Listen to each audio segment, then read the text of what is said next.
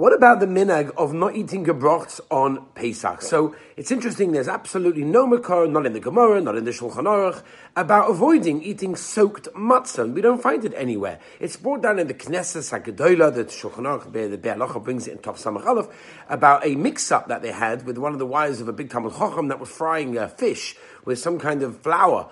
And her neighbor came in and said, "This is wonderful." And she started like uh, you know grinding up flour and, and, and frying it. And when her husband came in, he said, "What's going on?" She said, "Well, I don't know. The rabbi's wife was doing it, so why can't I?" And they found out that she wasn't actually doing it with flour, uh, but obviously it got mixed up. So because of that, one of the reasons says the Knesset is we don't have gebroch, so we don't have anything that's similar to that. The Sha'arei Teshuvah and others bring another reason, the Shulchan Harav, and that is the Ba'al HaTanya, because we're worried that maybe the flour wasn't kneaded properly, and therefore there could be some flour pockets left in the matzah, and we don't want to dip it in for that reason. The Shulchan Harav brings down that Avada, don't be moich on those people that are makel, and that's the ikka. Obel there is an Arizal, the Arizal says to be machma for any chumrah on Pesach, and that's the minig of many chasidim. The Vilna Gaon, on the other hand, would have a sign in his house saying, in this house we eat gebrochs. Reb Chaim Brisker actually passed around the bucket of water on Leil HaSeder for everybody to dip their matzah into it, just to show that there's no problem whatsoever. Remember, it's a chumrah ba'alma, but avada minik backwards is gehenim, and therefore, if that's our minik, we keep our minik, but we don't makabel it if it's not.